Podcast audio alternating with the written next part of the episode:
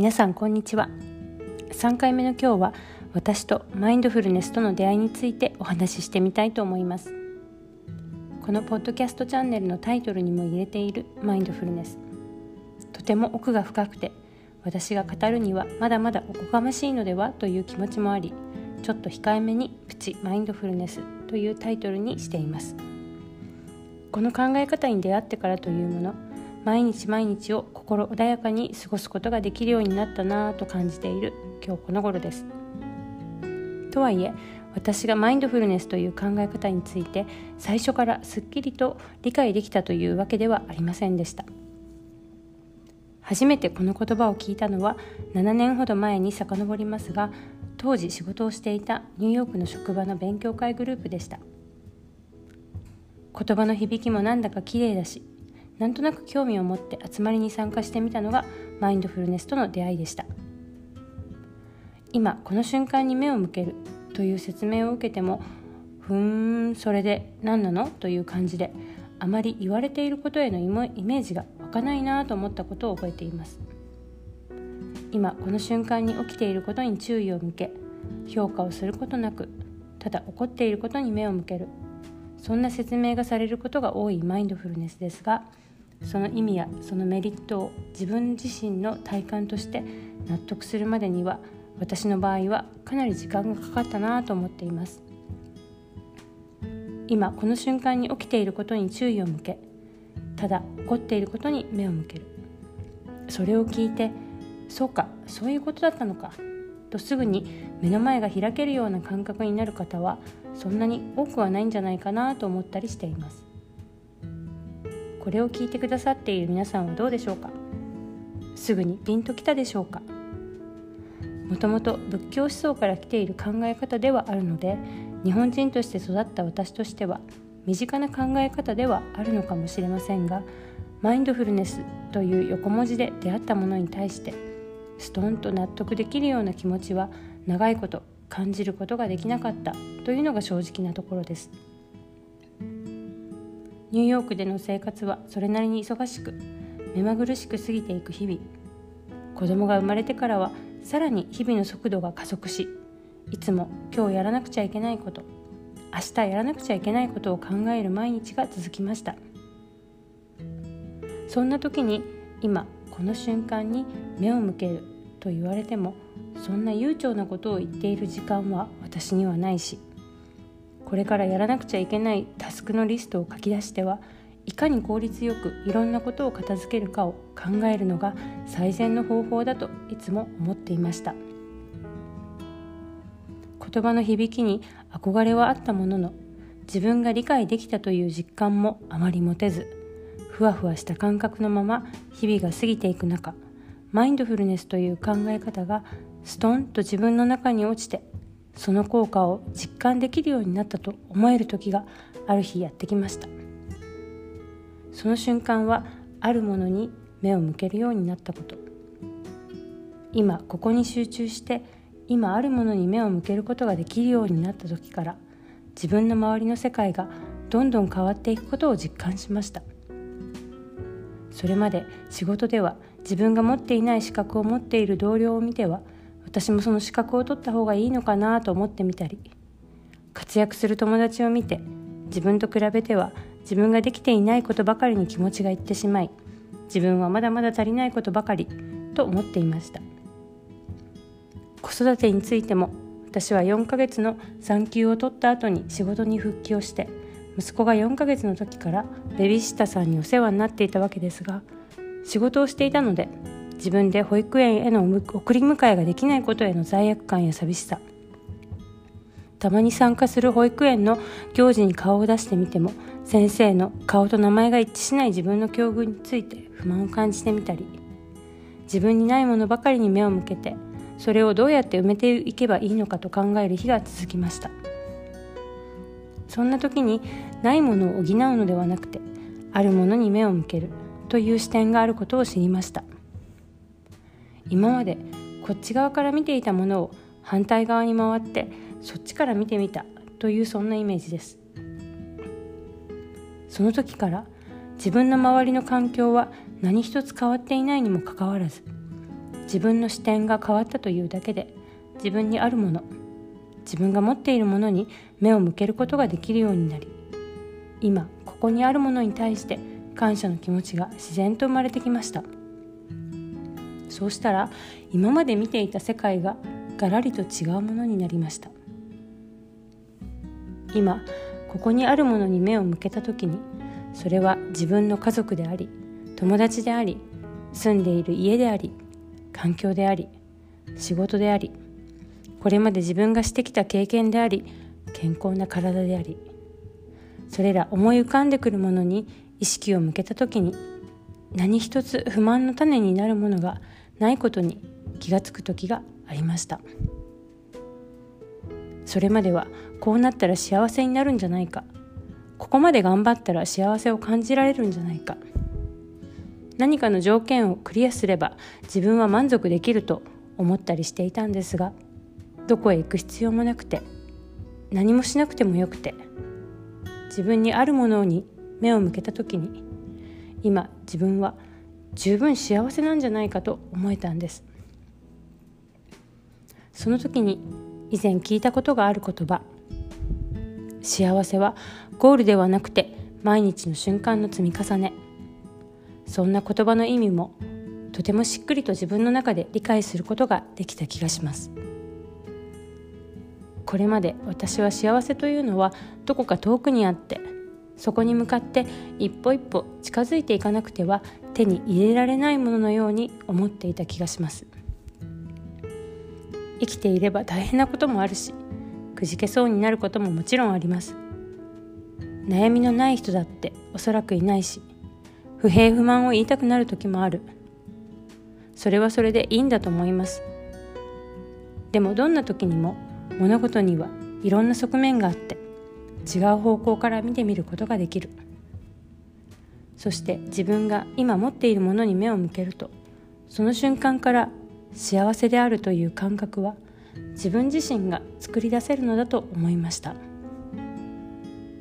マインドフルネスにはそういう力があるのだと思います。私の場合は長い時間がかかってしまいましたが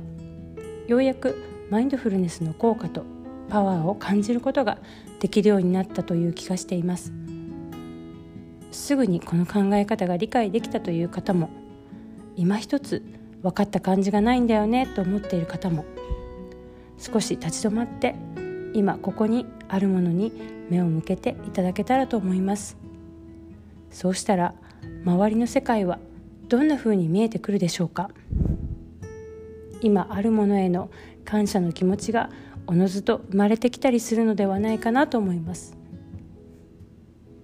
何かに対して分かったという感覚が訪れるのは人それぞれ。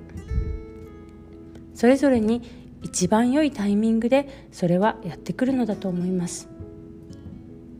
そしてその時があなたにとってベストな時。そんな風に思ったりします。今日も聞いてくださってありがとうございました。また次回も聞いていただけると嬉しいです。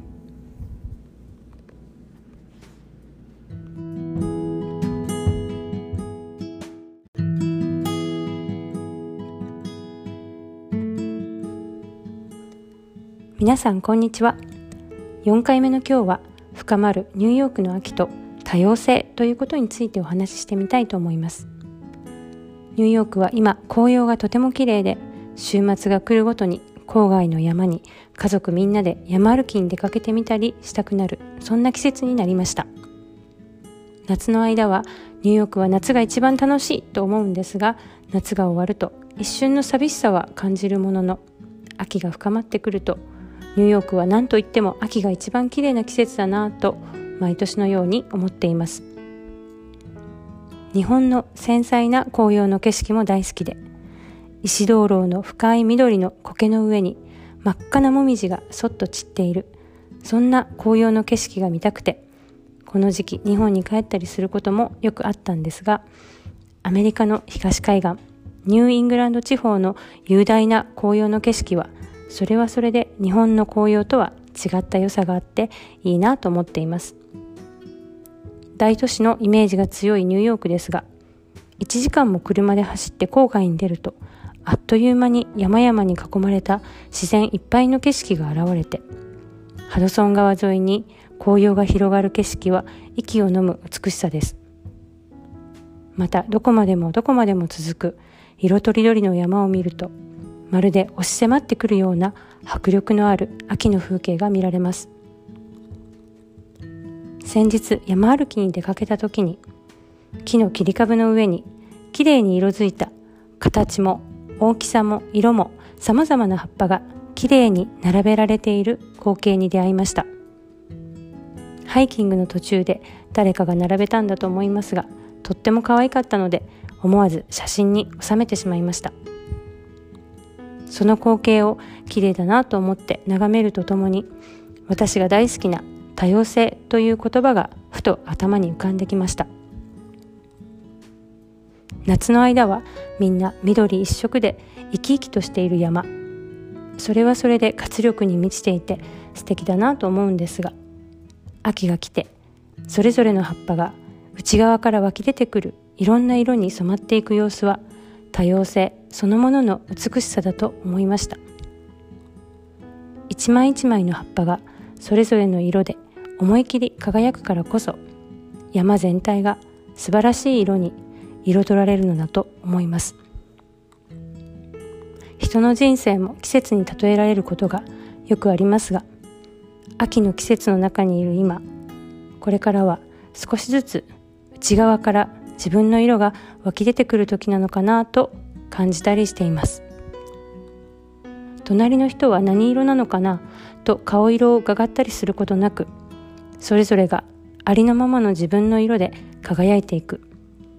それぞれが違う色であるからこそ山全体の美しさに貢献することができるのだなと思います。自分が自分らしくあるということを自分以上にうまくできる人は他に誰もいないのでいいところもいいところばかりじゃない自分も全部含めて自信を持って自分らしくあれたらいいなと色とりどりに輝く秋の山を見て思いました。自分が持っているもの自分の中にあるものに目を向けられるようになってから少しずつ自分を人と比べるということをしなくなっていったと感じています。他人との比較をやめたことで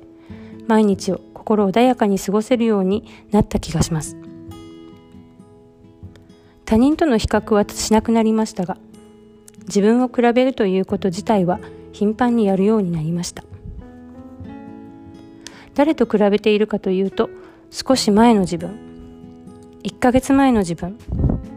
半年前の私と今の私を比べてみてどんな変化があったのかどんなことができたのかそんなところに目を向けるようになりました。どんな小さな変化や小さな一歩であってもそれは自分にとって紛れもない前進。そんな小さな変化を大切にしたいと思って過ごしている今日この頃です。これまで周りの目を気にしてなかなか思ったことを口にできなかったり周りの人と自分を比べては自分にないものばかりが気になってしまったりという日々を送っていた時はなんだか心が落ち着かずあれをやらなくちゃこれをやらなくちゃという欠乏感のような気持ちが忙しく頭の中を回っていました。そしてそんな時比べている対象はそれをとてもうまくやっている人だったりということもしばしば。産休を終えて仕事に戻った時夜遅くまでバリバリと仕事をしては昇格していく同僚と子供のお迎えに行かなければいけないから早く帰らなくちゃと中途半端な気持ちで仕事を後にする自分を比べてしまったり子供の学校行事を完璧に演出する周りのお母さんを見てはそこまでできる時間があって羨ましいな。私は仕事が忙しくてそこまでしてあげられないなと寂しい気持ちになってみたり。そんなことばかりを気にしていた頃自分の色が何色なのかということを考えてみる余裕は全くありませんでした。私は何色に染まっていくんだろうと考えてみた時自分が大切にしていることや感じていることを素直に言葉にしていくことができるようになりました。自分の価値観に誠実でいられるということはとても心地よい感覚だなと感じています。皆さんが今どこにいらっしゃってもそれぞれが持っている本来の色が思い切り輝く毎日でありますように。深まる秋のニューヨークからお届けしました。今日も聞いてくださってありがとうございます。また次回も聞いていただけると嬉しいです。